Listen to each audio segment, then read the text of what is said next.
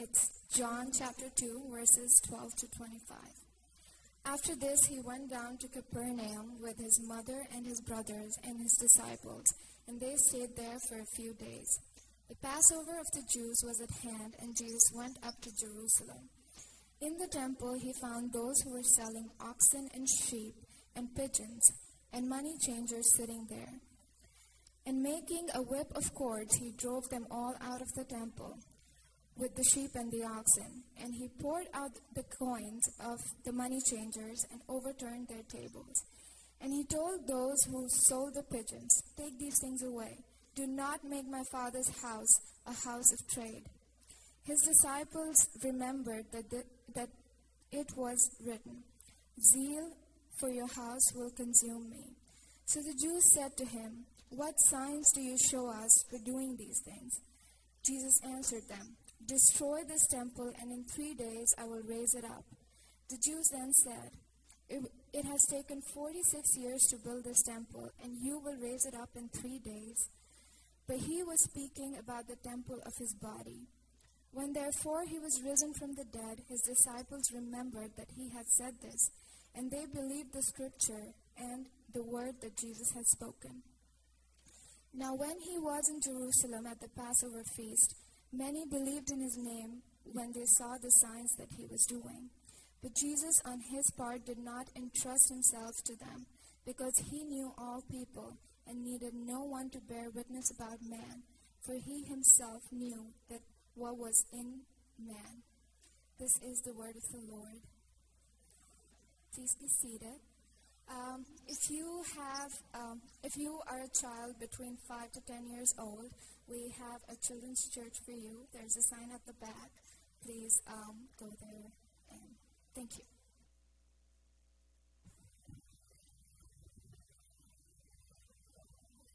Thank you, Neha. Good morning.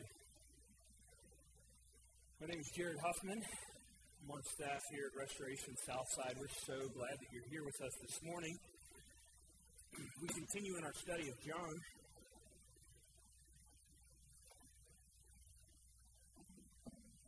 Last week we looked at how Jesus is a good guy to have at a party. That when the wine runs out, Jesus will, in fact, refill the celebration with who he is. He's bringing in a new kingdom, a new celebration. That's what it is, that he's the celebrating king.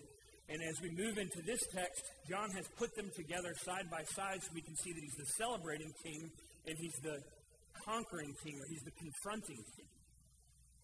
Meaning, people expect the sinners to not be what Jesus is about and he celebrates. And people expect the religious people to be on his good list, and that's who he confronts. It's important that John has put these together. When I was a little kid, I was afraid that no one had taken into account that Jesus sinned in the story. It used to stress me out. Did you ever feel that way? Like, that kind of looks like sin to me. Now I love this passage. It gives us a picture of what Jesus hates and it's really important if you're going to follow Jesus to know what he loves and to know what he hates. Remember that he has just been called the Passover Lamb who takes away the sin of the world. And he goes into the temple during Passover and he sees a market ripe with extortion. He's the free Passover lamb, and here he finds them extorting poor people during Passover. With that in mind, let's pray and ask God to bless our study of His Word.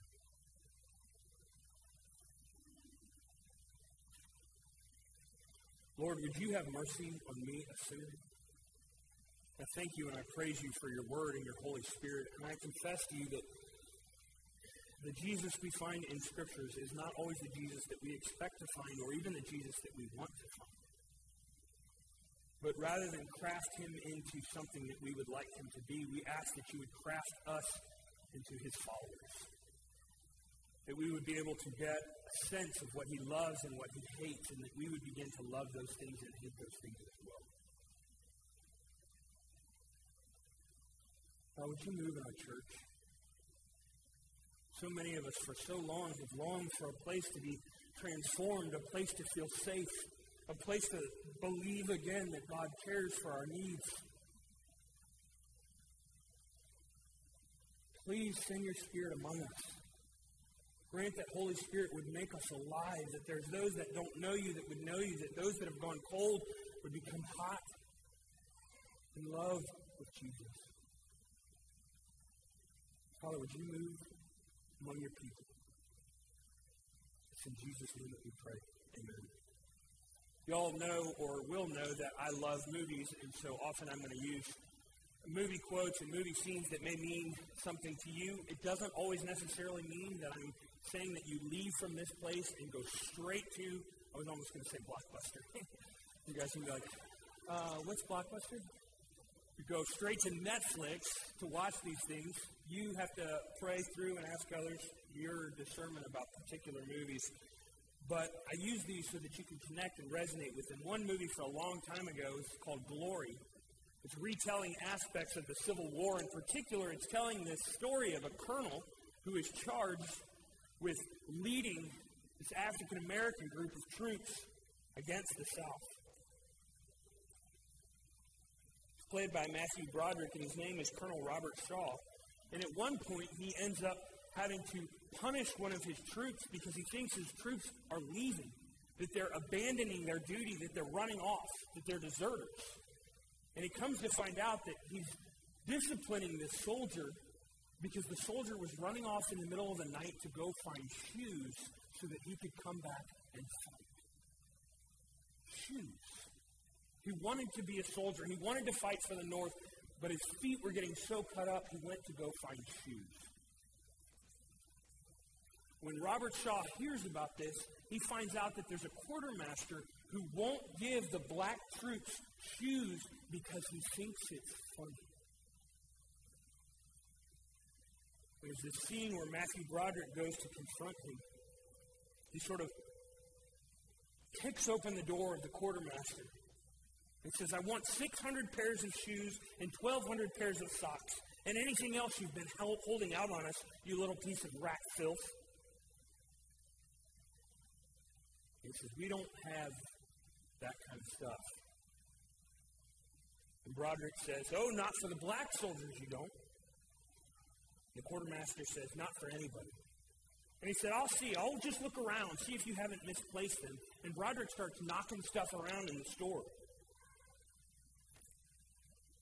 The quartermaster says, Hey, you can't do that. Robert Shaw, Matthew Broderick says, Can't I? I'm a colonel, you nasty little cuss. He actually says cuss there, not editing. You think you can keep 700 Union soldiers without proper shoes because you think it's funny? Where would that power come from? In other words, the quartermaster is given shoes and socks and supplies so that not he could hold on to them and hoard them for himself, but so that he can give them for the blessing of others, particularly these African American troops who don't have what they need. He was supposed to take the blessings and distribute them widely to others, and instead he's taking the blessings for himself. That is exactly what is going on here with Jesus in the temple. Jesus didn't say to those who were stewarding the temple, I'm going to bless you so you can keep all the money and the knowledge and all the blessings to yourself. The whole reason the temple existed was so that they would be blessed to go and be a blessing to the ends of the earth. They could bless the world. You see what's happened? Is that the temple and those in charge of it have started taking the blessings and hoarding them for themselves instead of distributing it all over the world. And honestly, friends, the church is as guilty as anyone is doing that. Of taking up the blessings of being a part of God's people. How sweet it is to be in communion with Him and to, and to love one another and to know God and to experience God together as a community. Instead, we end up sort of making others feel like outsiders and if the blessings of knowing God are here just for us. We don't want to fall into the same thing that the Pharisees have fallen into. We all struggle with hoarding God's blessings to ourselves, but because of who Jesus is, we must spread them and share them widely through the world. So, first of all, for you, what does Jesus hate? What does Jesus hate? He hates empty religion. Empty religion. It says in verse 13 and 14, the Passover of the Jews was at hand, and Jesus went up to Jerusalem. In the temple, he found those who were selling oxen and sheep and pigeons, and the money changers were sitting there. Now, I know if we focus in on this one day, it can seem like he's overreacting, but I want you to really slow down and think about this. The God man, who the tabernacle was pointing to, who the temple was pointing to, the fact that there could be access to God for free, the fact that Jesus would one day come and be the thing that you get access to God through, and it's going to be for free. And it's shown by the tabernacle, it's shown by the temple, and now ultimately it's shown by this guy. The Passover feast is ultimately pointing to the one lamb who will give us all access. And Jesus walks in, and instead of this God honoring, worshipful place, he finds a market. And he finds a market taking advantage of the poor. So the first thing he hates about empty religion is the extortion of the poor. The money changers here. That's why it singles them out. It says, and the money changers were sitting there. You couldn't use Roman coins in the offerings for the temple. It was sort of like defiling it. And so these people were sitting there. These people had come from far off, and they're supposed to come and change the money so that you'll have Jewish coins to put into the temple tax. And we know from other places he calls them robbers. This is what one of the commentators says what they're doing essentially. If a man came in with a two shekel piece, he would have had to pay an entire day's wage just to change his money. You see this? Poor people saving up all year long so that they can come and connect with God during Passover in the temple. And when they arrive there, they're greeted with people who the exchange rate is so bad it costs them a day's wage to give hardly anything at all. Can you imagine the disappointment in the poor people? They've come all this way and they can't even afford, they can't even afford to pay the temple tax. You see, Jesus cares about poor people a lot. And it makes him angry when they're being extorted in an attempt to su- supposedly connect with God.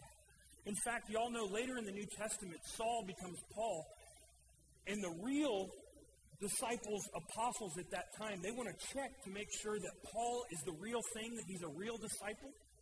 And there's this awesome scene that happens where it says James and Peter and John and those esteemed as pillars Paul saying, they gave me and Barnabas the right hand of fellowship. They, they welcomed us as real apostles and they recognized the grace given to me. They agreed that we should go to the Gentiles and they to the circumcised. So Paul has the whole gospel. Listen to this. All they ask is that we should continue to remember the poor, the very thing that I have been eager to do all along. You see, Jesus cares about poor people. The super disciples or apostles, as people thought of them, the main thing that they want to do to make sure that Paul's in is two things that he gets the gospel and that he does not forget poor people. That is a challenge to us, it's a challenge to those here at the temple. Jesus hates empty religion because empty religion doesn't care about poor people. That's why in James it'll say, true and true religion is this. Faultless religion is this to look after the orphan and the widow. Jesus looks after people that other people forget about. The temple had been taking advantage of poor people. We don't want to be guilty of the same thing as individuals or as the church. There's a story of a nonprofit CEO in Minneapolis who was booked several years ago and is actually now in jail. Community Action of Minneapolis. It's this nonprofit, and it's a really cool nonprofit. They were supposed to be taking resources from others and provide energy and heating assistance to those who have low income residents. So they're taking money, they're raising money, and they're giving it to people in Minneapolis, by the way, to help them with their heating bills. And this person had run the organization for more than two decades. He had bought cars with the funds that were given to him. He had gone on vacation with funds that were given to him. He was caught with 16 different counts of fraud. Finally, the U.S. attorney that booked him said this Improving people's lives was the mission of Community Action of Minneapolis.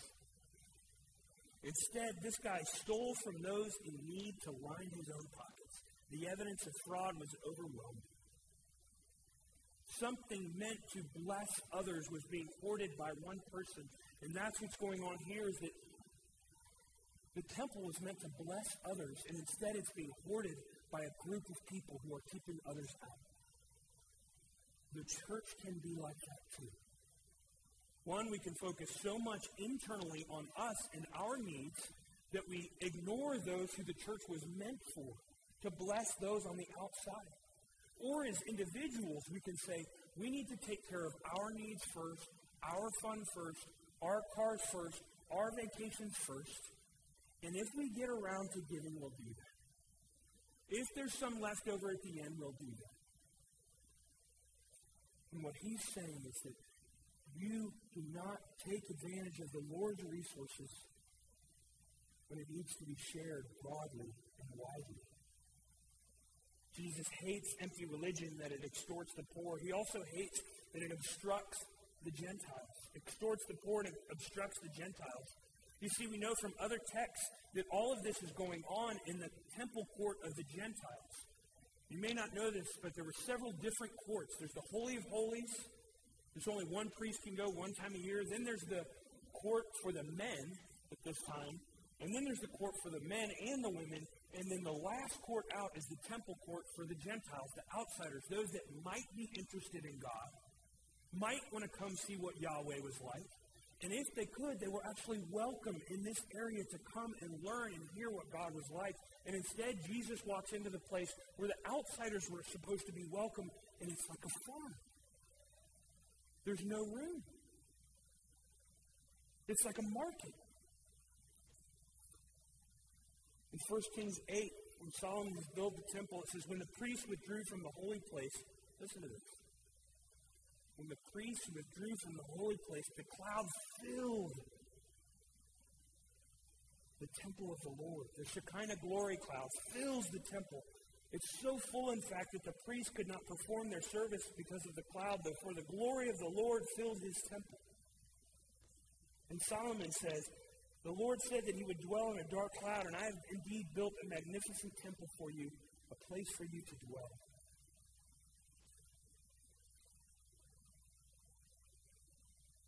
You see, the temple is supposed to be so full of God's glory, so full of God's presence, so full of the authentic and robust encounter with God that there's almost no room for the priest to do their job. And instead, what the temple courts are full of are transactions with animals. And Jesus meant for this court to be filled with outsiders. Listen to this. It says this in Isaiah 56. That's how we know he's mad about this. It says, I will give him an everlasting name that will endure forever. And foreigners who bind themselves to the Lord to minister to him, to love the name of the Lord and to be his servants, all who keep the Sabbath without desecrating it and hold fast to my covenant, these I will bring to my holy mountain and give them joy in my house of prayer. That's what he's quoting. Their burnt offerings and sacrifices will be accepted on my altar, for my house will be called a house of prayer for all nations. The point is, is that this temple and connecting with God was supposed to bring in the far off and say, You've been hurt by other gods. You've been hurt by life. You've been hurt by suffering. Come and see Yahweh. Maybe he's different than you think he is. Come in, experience our God, and that the temple would therefore bless the nations, not hoard it for themselves. Moody says this Jesus reserves his sharpest critiques for Pharisees, not prostitutes. for temple religion gone wrong rather than for people who get drunk at the local pub. You see, it's the Pharisees. It's the people who have it all together who are making the outsiders feel like they're not welcome when Jesus has said, I've made a people, I've made a temple for the sake of the outsiders, so that the whole world would be full of his glory. And instead, this people group is hogging it to themselves. Christians now are supposed to bless the world, not hog the blessings for ourselves. Tim Keller said it this way When the Christian center becomes proud and complacent, God finds a way to shake us up and move us out, recovering the fact that He wants us to preach to all nations.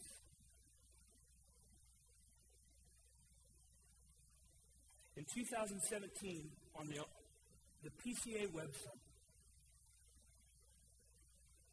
there was 0.67 adult baptisms per church in the denomination. Not per week, per church. That means somebody encountering grace and it transforming their lives and then giving their life to Christ and letting Him be their Lord and their Savior. That the 0.67 per church in 2017.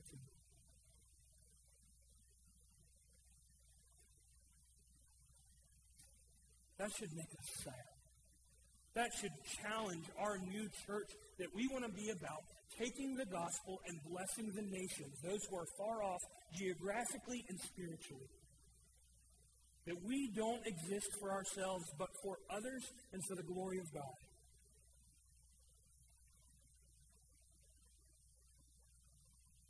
Jesus is angry because of the extortion of the money of the poor. He's angry because of the obstruction of the Gentiles.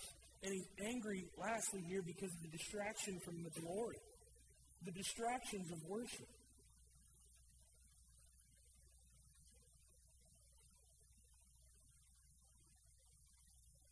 We know from the rabbinical writings that people were calling this court of the, of the Gentiles the bazaars of Annas the priest, meaning it was like going to the circus. It was like going to see a market that was supposed to blow your mind. It was so, they made so much money off the animals and the money changing. And the disciples start to remember something that's been said. They remember this from Psalm 69. It says, Zeal for my house will consume me. And I want you to see this. Remember, the temple was made for the people. The tabernacle was made for the people. All the other gods that the people would live by thousands of years ago would be the God who is far away. On the mountaintop, the God who was far off, and if you did just what was right, he would bless your crops, and he would bless your children, he would bless your wealth. But all of those gods, they're kind of moody and they're far off. And so that God wanted his people to know what he was like. He said, I'm moving into the neighborhood. I don't want to be the God that is far off. I'm going to come and live alongside of you. In fact, the entire Bible can be, honestly, if you wanted to reframe it, the entire Bible could be a study of the nearness of God. Adam and Eve are what? Walking with God in the cool of the day. Then sin enters in and breaks them apart. And they get kicked out.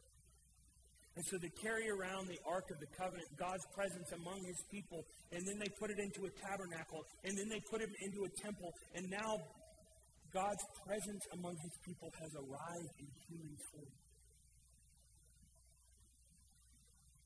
And instead of worshiping the real God in authentic and powerful worship, he's just this distraction.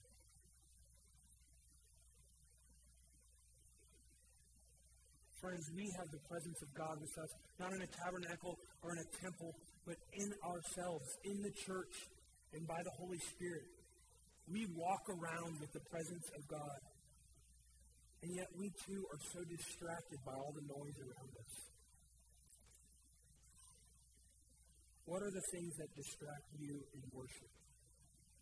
And I don't just mean here on Sunday mornings. Really, all of your life is worship living sacrifices to God. All of your life is worship. What is distracting you? What is the bazaars of your life that is getting in your way from connecting with God? Or for some of us, it's what are the things that keep us from coming to worship? There's a study out that says for a younger generation, I believe that I'm meaningfully involved in the life of a church if I attend monthly. Now, you guys know me enough to know that I don't think that how many you should keep track of your Sundays. But that's how little it bothers us.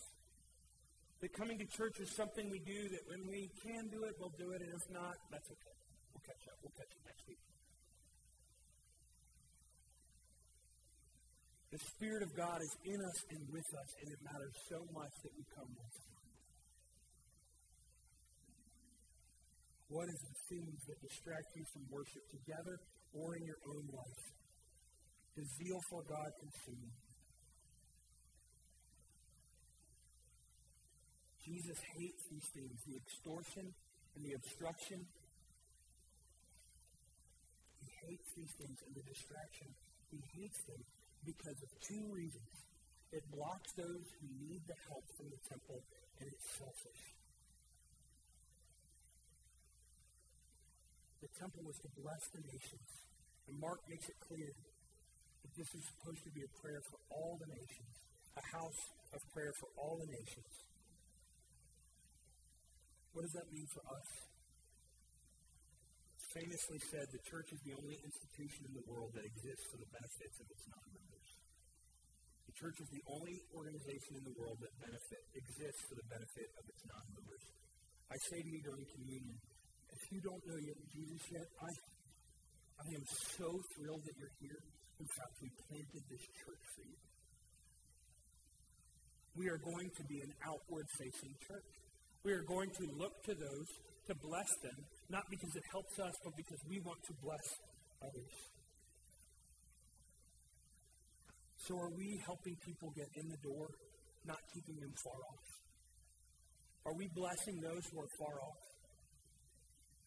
Some of the ways that we are a distraction to those who would need to get in is that we call people to obey before they've been converted we rage and rail against the culture and those that don't know God, and we're saying, you have to obey, and then you'll get converted, and then you can be among us.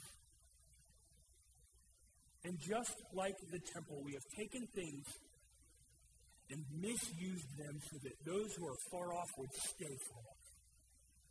How can we expect someone to live right before they have the Holy Spirit? Or maybe it's that we communicate to others that causing that religious practices are that's the way you know God instead of Jesus.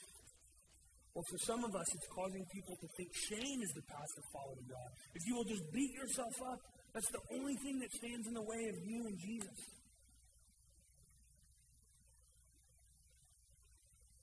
You see, whether we mean to or not, we're communicating to those that are far off that you should stay far away.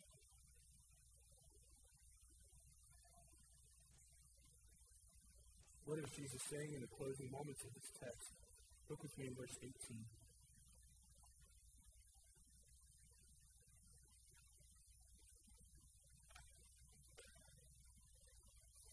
It's on the back of your order of worship if you need it. So the Jews said to him, What signs do you show us that you're doing these things? Jesus answered them, Destroy this temple and raise it up the Jews then said, It has taken 46 years to build this temple, and will you raise it up in three days? But he was speaking about the temple of his body. And therefore he was raised from the dead. His disciples remembered that he had said this, and they believed the scriptures and the word that he had spoken. Now, when he was in Jerusalem, the Passover feast, many believed in his name when they saw the signs that he was doing. But Jesus, on his part, did not entrust himself to them because he knew all people He needed no one to bear witness about man, for he himself knew what was in man. You see, it's not temple tax that gets you close to God. It's not a temple that gets you close to God. What he's saying, is, if you want to be close to God, I'm the temple. They don't understand what he's talking about. They think he's talking about this gorgeous temple in Jerusalem that took 77 years to build, then it got torn down, and it took 46 years to rebuild. And they're like, how are you going to do that? And they miss it. He's saying, me. I'm the temple. And I'm going to bring people to God because of my crucifixion and my resurrection. He's saying the Pharisees don't can't keep you from me. The temple tax can't keep you from me. What he's saying is, is that I will bring you near to you. Bryan Chapell says this half the gospel is that our sin is taken away. The other half is that we are holy before God. I want you all to rest in that, marinate in most of us believe that half the gospel is that God has taken our sin away, and that that's the whole gospel. And now we're just trying so desperately hard not to muck up the record. The whole gospel is not just that the sin is gone, that you've got Jesus' perfect righteousness in your account, that there's nothing more to be paid. But we don't believe that.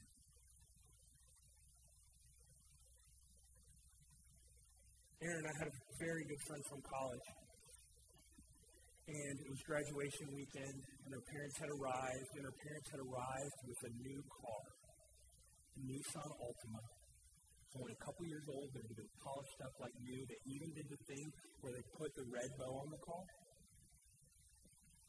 And as they're finally meeting her in the parking lot, they drive up in this car, and the red bow's on the car, she's so excited, and she starts jumping up and down. And her parents get out, and they walk over to her, and in their hands they have two things. One, the keys to the car. And two, they've got the loan on the car, which has one of 59 more payments that need to be made. They have not given her a car, they have given her a burden. That's what we think of grace that Jesus has made some sort of down payment for your health and your spirituality and your survival, and you've got a lot more ground to cover 59 more payments to cover. And what he's saying here is that I'm the temple, I'm the crucifixion, I'm the resurrection. All the payments have been made. It means you don't need a system of religion, you have a person to deal with.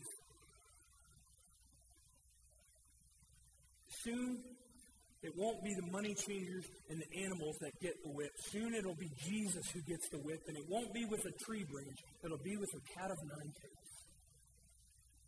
For the people who extort the poor, for the people who distract in worship, for the people who keep others far off, Jesus will be punished for them, for you, and for me.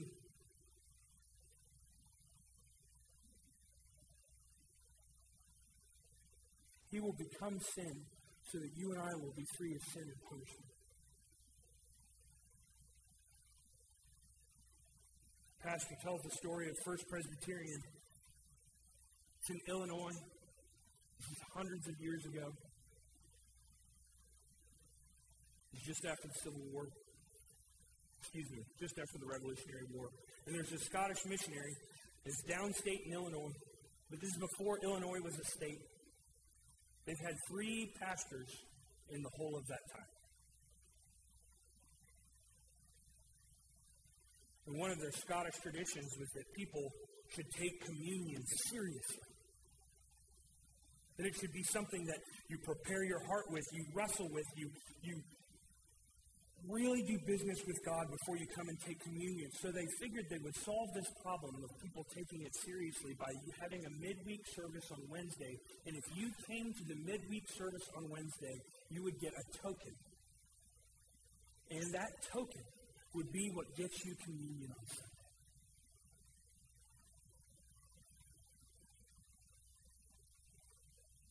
It became necessary to do something to be ready for worship that they would give you a token. They would give you a token for you to participate in the unqualified grace of the Lord Jesus Christ. We know this grace is free, you just need a token to get it. Friends, that's what the temple is doing. We know connecting with God of the universe, God of Yahweh, is free. You just need some tokens to do it. Let us not be the kind of church that says to the outside world, grace is free, you just need such and such to get it. Jesus doesn't say, Where's your token? Jesus says, It is finished.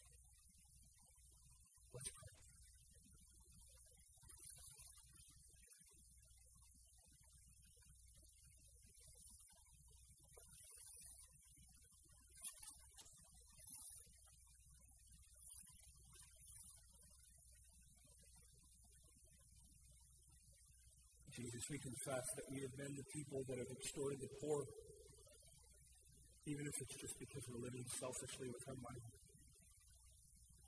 We admit that we have made outsiders feel even further off rather than welcome them in. We admit that we let ourselves be distracted from the glory of God with such smaller things. But we also delight in the fact that our Savior took the whip so that we never would. We ask that you would minister to us at this table, that you would cause us to recognize the free grace of Christ, that it is finished, that you have paid all that is necessary for us to come to you. That Jesus paid it all. Would you make that real for us this morning? It's in Jesus' name that we pray. Amen.